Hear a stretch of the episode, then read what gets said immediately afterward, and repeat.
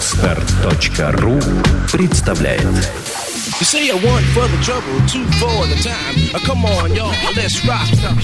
Хип-хоп Elements. Авторская программа Евгений Овчаренко. Всем привет! Это подкаст Hip Hop Elements и я его ведущая Евгения Овчаренко. Сегодня в гостях нашей студии известный бибой Интакт. Привет! А, расскажи о себе. Э, Привет, зовут меня Андрей. Представляю команду Attack, город Киев, Украина. Начал танцевать в 2000 году, когда мне было 14 лет.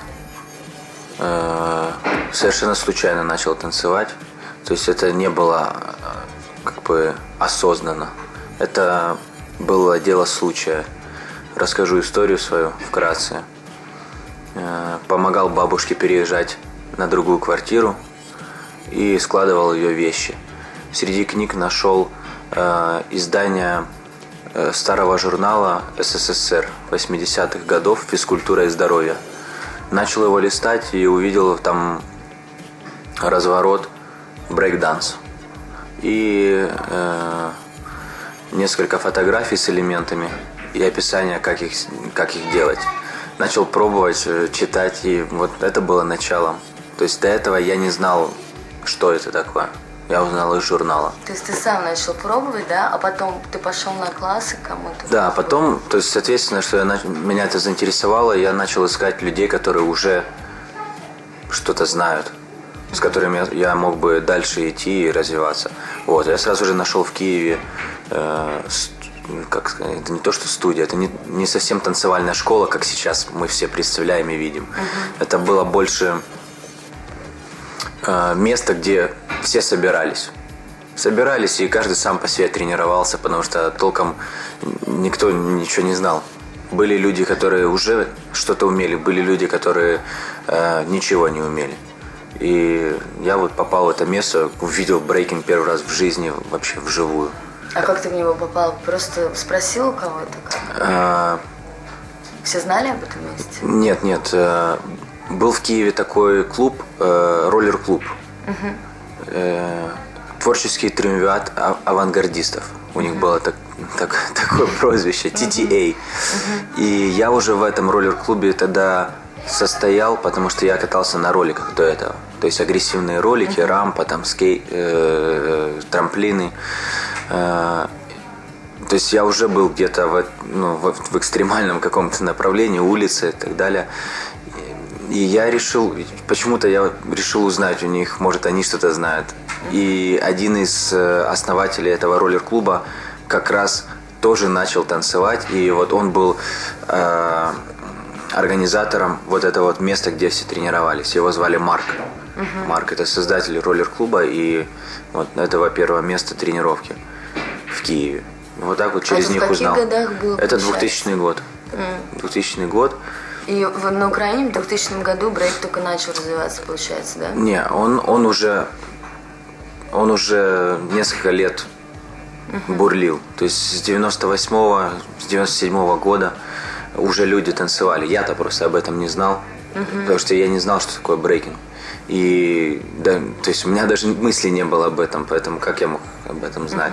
Вот, но когда я попал, попал в этот э, на эту тренировку, я узнал, что ребята уже танцуют долгое время, ну, есть уже уровень какой-то, есть команды.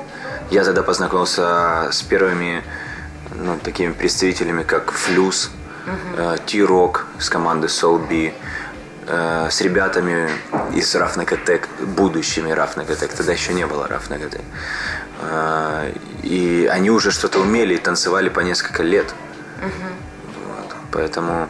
А, а волна, как бы, волна именно появилась где-то в 97 году, когда Флюс вернулся из Москвы.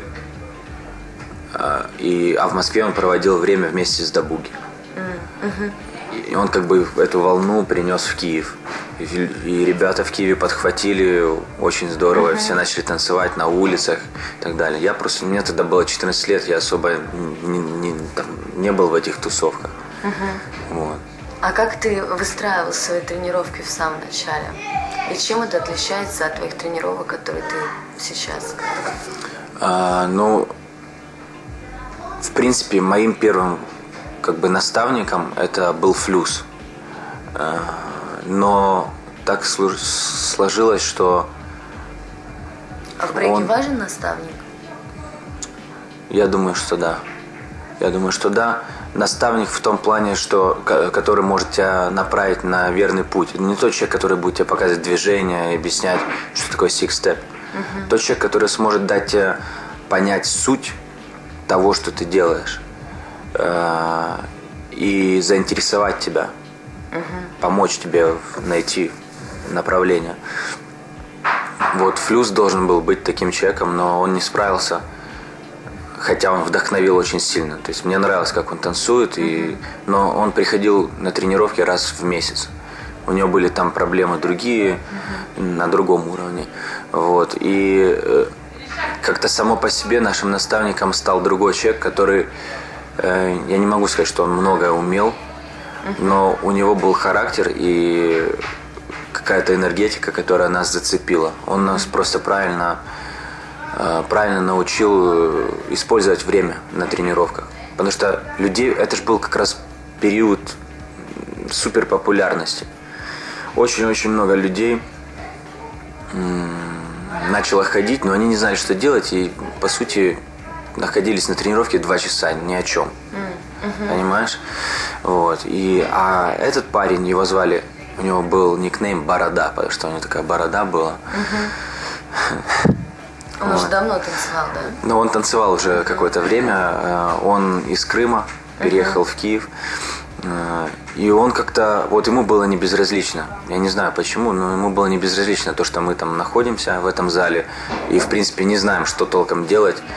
Э, он нам подсказывал, там, какую-то силовую давал подготовку, элементарные движения, как Baby Free, Six Step. Uh-huh. Вот, и он помог прям, ну, то есть период, это был очень важный период становления, там, первые три месяца, когда ты ничего не знаешь, куда вообще двигаться, он дал какую-то базу uh-huh. и заинтересовал очень сильно. То есть э, благодаря ему мы остались в этом деле. Uh-huh. То есть можно сказать, что это и был мой наставник главный. И еще э, второго парня в будущем представителя команды Roughneck Attack это Бибой Краб. Угу. Он вместе со мной начал тренироваться, вот в этом же месте. Тоже с нуля ничего не знал. Угу. И вот Борода отыграл в нашей жизни очень серьезную роль. Именно бибоинг жизни. Угу. Прям научил, показал все. Ну и все, дальше, а дальше все было в наших руках, потому что, э, опять же говорю, это время было такое, когда ты не должен, не мог рассчитывать на то, что тебя кто-то будет обучать, там, рассказывать историю, истоки. Тогда никто об этом не знал сам. Нам интернет только появлялся dial-up connection, uh-huh. когда ты скачивал 2 мегабайта по несколько часов. А, то есть нужно было все самому делать. Uh-huh. Общаться, искать, ездить куда-то. Там были минимальные какие-то джемы. Мы ездили. Все было совсем по-другому, не так, как сейчас. Был, э, был момент, период э, отсутствия информации, и какую-то минимальную информацию нужно было искать только среди людей, то есть других источников не было. И перепроверить эту информацию ты в принципе не мог. Угу. То есть ты что-то услышал от кого-то, о, может быть это так и было, раз подумал, там угу. что-то взял, движение какое-то, кто тебе показал, угу, все запомнил. Название. Вы много ездили? Ну, первый год очень мало ездили. Даже не, некуда было ездить особо. То есть в основном мы тренировались. Э, иногда кто-то приезжал к нам э, в этот зал. Э, из Чернигова вот ребята приезжали. И мы просто смотрели, как они развиваются тоже. Угу. Я не знаю, ну вот в Киеве как-то было... Я не могу выделить прям в Киеве много людей, которые могли что-то рассказать. В основном приезжали люди откуда-то и рассказывали. То есть, uh-huh. а Киев, несмотря на то, что это столица, ну, как-то ну, рассеяно все было. Информация была рассеяна. И, может быть, на то время просто никто не задумался о том, что вот эта информационная часть, она наиболее важная э, в нашем деле. Ну и так оно и получалось. А устраивали вечеринки, джемы, батлы? Нет, ты что, какие вечеринки? Э, Тогда об этом даже никто не думал. Э, Ну, батлы... Джемы были на тренировках. То есть э, там раз в месяц, раз в два месяца просто там трени- приходили все на тренировку и пробовали м, пробовали что-то делать, джемить. Э, Я помню свой первый джем, когда меня вообще просто парализовало от страха. было Было очень страшно. Э, Хотя я, я чувствовал, что я умею уже что-то делать, и я чувствовал, что меня запас, арсенал нам уже намного больше, чем у многих людей, которые там были. Но просто сам, само осознание того, что ты должен выйти в круг, и на тебя все смотрят, вот это ну, было очень сложно преодолеть. Тем более, что до этого ты никогда такого не делал. Там, не знаю, там было какое-то даже стеснение просто в школе отвечать возле доски или там рассказывать стих, стихотворение. А тут надо выйти, станцевать, показать что-то. Все люди хлопают, ну, давление было. Вот. А как ты с этим справился? Я не могу сказать, что я с этим справился в первый раз. Я просто, то есть я, я переборол себя выйти, но сделал, конечно, совсем не то, что я хотел, не то, что я планировал. Какой-то какие-то отрывки. Да, такой отрывистый брейкинг у меня получился.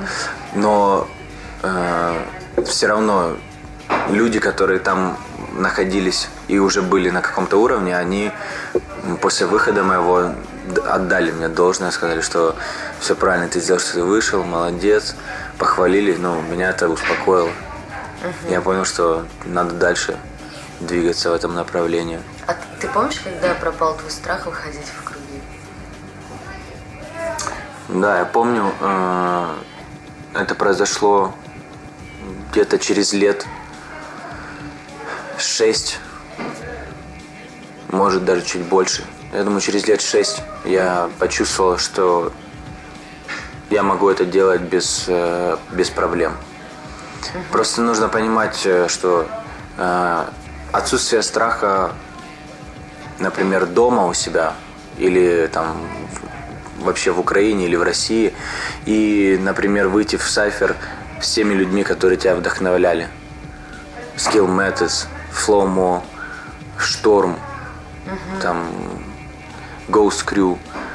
Ну, то есть с серьезными с Калифорнии выйти, да, ну, там, маш- машин на то время, он, вот как раз 2005-2006 года, когда он там дает серьезный просто выход, ты, у тебя дух перехватывает, и ты понимаешь, что, ну, как бы тоже хотелось бы выйти, но ты просто не можешь это сделать. Э, Вот, то есть это разные вещи. Страх выхода в круги в- на нашей территории, среди наших людей, он-то пропал намного раньше. Но я говорю именно про международные э, какие-то сейшины. Я помню, когда мы начали ездить только первые разы в 2005 году, э, вот в Польшу начали уезжать. Тогда мы прочувствовали, что это совсем другое. Танцевать дома и танцевать среди этих людей, которые намного выше по уровню, чем ты. И там был один только выход. Нужно было заставить, нужно было заставить себя э, выйти. И не задумываться о том, что будет у тебя там в кругу получится или не получится. Нужно было выйти. Это была как борьба с самим собой. И это продлилось определенный период времени. То есть понадобилось, я не знаю, года два понадобилось для того, чтобы полностью прочувствовать, что ты можешь танцевать хотя бы, ну, чуть-чуть на таком же уровне. Чуть-чуть на таком же уровне. И понимать, что ты танцуешь прежде всего для своего удовольствия, а не для того, чтобы доказать э, этим людям, которые тебя вдохновляли, что вот, смотрите, я здесь тоже крутой. Но это бессмысленно. Но изначально, изначально ты ставишь э, для себя э, такую цель э, подсознательно, что я должен, я должен доказать, вот, я тоже могу. Неправильная цель, неправильно. Нужно ставить для себя такую постановку. Я выхожу, потому что мне нравится музыка, я выхожу, потому что я люблю танцевать. И никому я ничего не должен доказывать абсолютно. А так оно в основном и получается. То есть, в принципе, даже если ты там что-то у тебя не получалось сделать в кругу, то эти люди, про которых ты думал во время танца, танца своего, они этого и не замечали, они не обращали на это внимания. Но ты-то для себя воспринимаешь, думаешь, что если я сейчас упаду, если я сейчас там подскользнусь, все это заметят. Ну, то есть разные стороны восприятия совершенно. Сейчас я э, стою на той стороне, на которой те люди стояли, и смотрю на новое поколение, и я просто вспоминаю свои мысли. И смотрю на, э, как я сейчас на это обращаю внимание. Мне вообще абсолютно все равно, получится там у кого-то что-то, нет. Я стою, наслаждаюсь музыкой, просто атмосферой, мне хорошо. Я не, не вникаю, что там именно конкретно этот малыш сделал, и сделал он четко или нет. И точно так же я был в той же роли, но у меня-то в голове было совсем другое. Сейчас-то я знаю, как. Но это процесс беспрерывный. У, у людей-то это все так дальше и продолжается. Но со своей стороны я могу просто э, подсказать, постараться хотя бы подсказать, что не стоит на этом зацикливаться. Нужно делать это для своего удовольствия. Вот тебя музыка как-то затронула, вдохновляет, все, ты выходишь, танцуешь. Упал, поскользнулся, забыл, засуетился. Это, честно говоря, волнует на самом деле только тебя. Все люди, которые в кругу, они на это мало обращают внимание. Они просто, это вайп, это своя энергетика, они делают то, что они делают. И Они никого не оценивают. Вот мне этим нравится Сайфер, то, что по сути, там тебя никто не оценивает, никто не судит. Это свобода абсолютная. Ты делаешь все, как тебе хочется. Это не батл, это не, не соревнование, где там судьи ставят тебе баллы и показывают, кто там выиграл, кто проиграл. Ты выходишь, потому что тебе хочется. Ты не выходишь, потому что тебе не хочется. Все. У тебя есть выбор. А расскажи про свой первый батл. Помнишь? Ну, мои первые батлы это были какие-то местные батлы, чисто в, залах. Вот. А, даже на тех же тренировках. Вот. а, Ну, точно так же, такие же ощущения, как и при первом а выходе. тогда самый ценный для себя батл. Самый ценный. Но я, Почему? я могу выделить несколько, Давай. несколько битв, которые я запомнил. Я считаю, что они отыграли очень важную роль э, вообще в развитии команды, ну и нас как личностей вообще в Давай брейкинге. тогда, прежде чем рассказывать о битвах, э, расскажи о своей команде. Как вы так получилось, что у вас образовалась команда? Кто Да. в нее входит? Команда Рафнекатек. Э, Название команды было придумано в 2000 году э, ребятами, вот как раз с которыми я познакомился на этой первой тренировке. Это был Дом учителя, называлось место Дом учителя. Там просто молодежь тренировалась, разные виды танцев вообще. Вот, и эти ребята, они были чуть постарше, чем я. То есть мне тогда было 14, им было по 16, по 17, по 18. Колобок, Хаблик, Паша, Эш. Вот, четыре человека. Это основатели команды Рафнекатек. Они, получается, через два месяца после появления команды позвали меня и Краба. Вот, это был первый состав, такой полноценный. Шесть человек, Рафнекатек. Э, Но просто э, первый состав, вот именно вот эти четыре человека, э, они занимались брейкингом э, как промежуточный этап. То есть это было популярно, модно, они хотели быть там. Но, как вот показало время, путь у всех разный, и сейчас ни один из них не причастен к хип-хоп культуре абсолютно никак. Но мы с ними общаемся, поддерживаем связь, и они очень удивлены, то, что вот их затея, которая на то время ну, была как просто баловство, можно сказать, а, переросла в, так- в- в- в такую серьезную команду. Вот нам уже 14 лет, В 2015 году будем праздновать 15-летие. Они не могли об этом даже думать тогда. Да и мы тоже, ну, 14 лет, то есть были какие-то мечты, желания, но представить, что станет возможным ездить по всему, по всему миру, то, что имя будет что-то нести за собой, и люди будут вдохновляться твоей, твоей деятельностью, об этом это мечты были, которые просто реализовались. А, вот, но каждый раз, когда я с ними встречаюсь, рассказываю им, что происходит, они, конечно, очень рады. А как вообще произошел этот, ну, вот уход этих четверых? Они все сразу ушли? Или Нет, как все было? постепенно. Жизнь просто сама отсеяла каждого. Сначала один ушел, как ушел? То есть не так, что взял, просто ушел. Просто человек потихонечку перестает ходить на тренировки. У него появляется другой круг общения, другие дела. Потом второй, потом третий. И на, на- на их э, места приходили новые бибои? Но не сразу.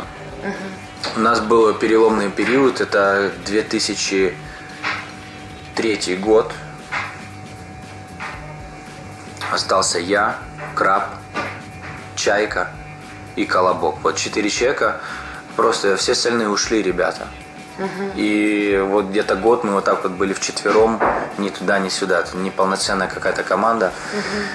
Э, При том, что э, из этих четы- четырех э, человек тренировались только трое, серьезно. Вот Колобок, он уже сам потихонечку ну, чувствовал, что он, его жизнь как бы в другое направление. Но он это не скрывал, он просто ходил и он сам нам говорил, ребят, надо вам типа что-то делать. Э, Вот, и вот так вот где-то, это был конец 2003-2004, вот такие года. А, И в 2005 году э, появилось два человека, которые присоединились к команде. Это Плуто. А, Он уже с нами тренировался вот несколько лет в зале, так ходил иногда, и мы видели, что он развивается. Но до этого он был в другой команде. Честно, название я- не, не вспомню сейчас. А, команда малышей, там ну, ма- маленькие дети там были. Вот. И, но мы видели, как он тренировался, и понятно было уже на то время, что перспективно все у него будет впереди. Вот. И он к нам присоединился, и еще один человек э, из Крыма. Э, он приехал учиться в Киев, его звали Рома, а мы его назвали Ялта, потому что Ялта в Крыму. Он нам сказал, что он из Ялты, и мы его начали называть его Ялта, Бибой Ялта. Как оказалось, он, он из Гурзуфа. Это Просто нам сказал, что он из Ялты. Я не знаю, может он стеснялся, что он из Гурзуфа. Ну, в общем, это, да, в общем, это Крым, а все, равно. Одно и то же.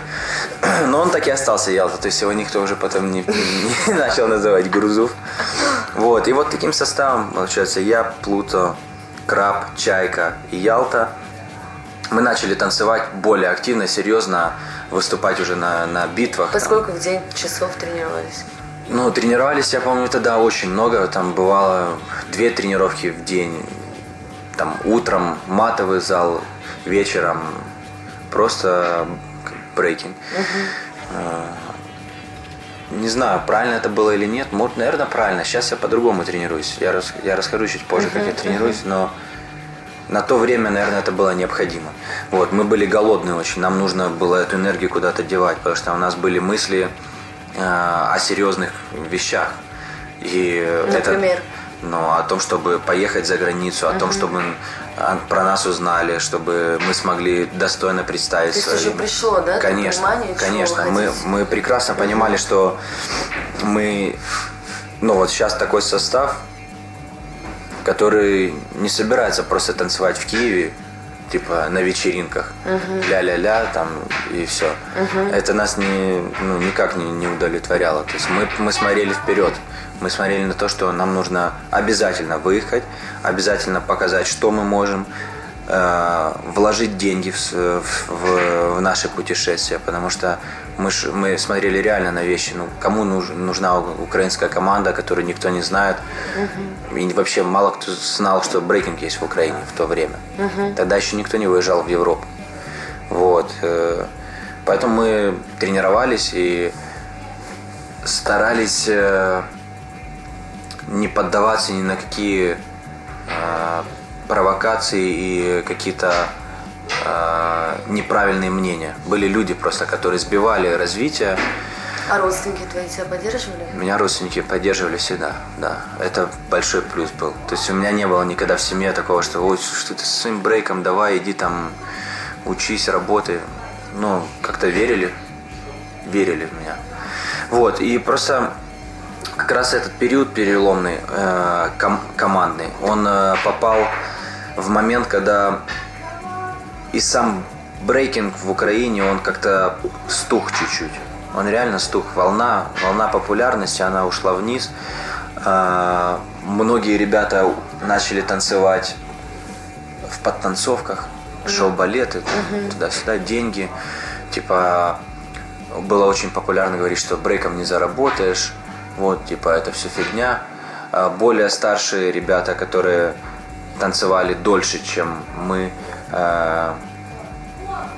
м, с одной стороны, вдохновители наши, с другой стороны, они изменили путь своего развития, ну, на другое стали направ- направленным.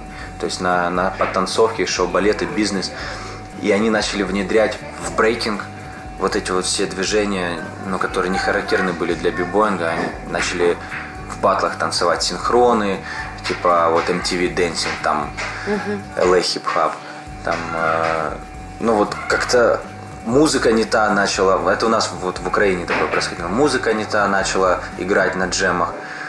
Нам стало это непонятно, потому что мы всегда были, команда Attack всегда отличалась тем, что мы хотели представлять и стремились представлять чистый брейк. Как он есть. И прежде всего изучить его базу, понять, что и как. Вот. А многие люди начали терять этот э, маяк э, развития и распыляться в другие направления, запутываться, танцевать под другую музыку, говорить, что то, что мы делаем, это э, топтать тараканов, там, ну, то есть мы делали топ-рок базовый. И они говорили, что это не танец. Ну, знаешь, много таких было моментов отвратительных. Но мы-то все равно по своему, по своему направлению шли. Как показало время, выбор был правильный. А почему название такой у команды? Название, вот название было придумано Колобком. Э, ну, однозначно он мне объяснить не смог, почему именно так. Словосочетания они услышали просто э, каких-то рэп-композициях, вот там MC Light, Roughneck, I'm Roughneck. Вот, э, добавили attack, разобрались, что это к чему, ну, что значит слово roughneck. Это сленг это, то есть если дословно перевести, именно rough крепкий, neck шея, крепкая шея, attack атака, атака крепкая шея. Но, не, но они не, не этот смысл вложи- вкладывали, понятное дело. Это просто дословно. То есть на сленге roughneck это э, хулиган, это бандит, это человек, ну, уличный человек, который на улице там хасл, разруливает что-то и так далее. Вот. Ну, такая вот суть. Но я бы не сказал, что мы сами по себе какие-то хулиганы или там беспредельщики в жизни. Просто название определило э, стиль нашего танца. То есть вот какая-то такая жесткая линия нашего танца, она связывается с, с roughneck attack, roughneck attack. Но в жизни мы абсолютно нормальные люди. Но когда мы слышим музыку, наш танец, он четкий, он острый, э, он э, несет в себе такую энергетику, э, не то что агрессивную. То есть мы не выражаем свою агрессию в жестах каких-то там глупых и так далее. Ты просто чувствуешь эту энергетику через движение, через э, посыл в пространство тебе, и ты это почувствуешь. Все, жесткость, жесткость э, каждого шага, каждого движения. Вот, вот, вот так вот я вижу это название для себя сейчас, спустя 14 лет. Ну а что тогда ребята вкладывали, мне кажется, тогда это было просто классное словосочетание. М, И еще интересный момент. Мы-то английский воспринимаем для себя по-своему чуть-чуть. Для нас было очень интересно, как ребята ну вот, из Штатов будут воспринимать это название.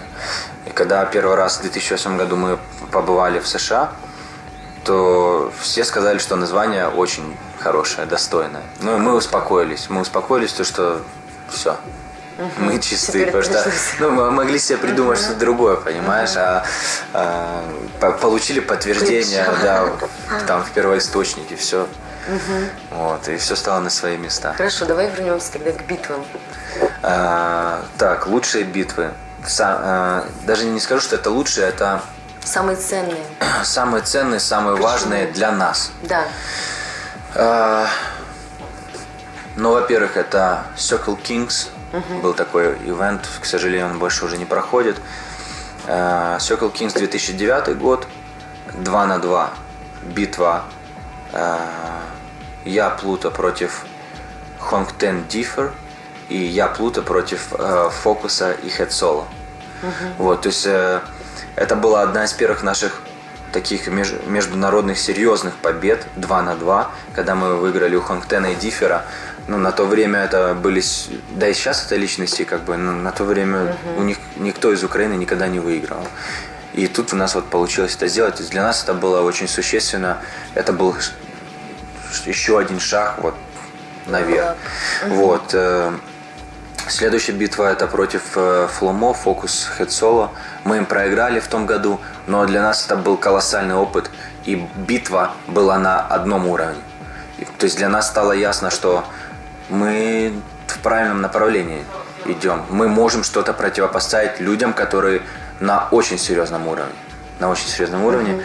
Вот. И, соответственно, уже сама эта битва, то есть словосочетание именно названий Flow More, Roughneck Attack. Ее много людей увидело и узнали, что вот такие ребята есть в Украине. Вот. Э, дальше, опять же, Circle Kings, последний edition, это 2011 год, завершающий Circle Kings, э, на котором мы, для, для, чтобы поучаствовать на нем, мы сделали все возможное, чтобы быть там в этом году, потому что это был последний, навряд ли когда-нибудь будет снова этот ивент. И финальная битва была снова же э, Roughneck Attack против Фломо. Угу. 5 на 5.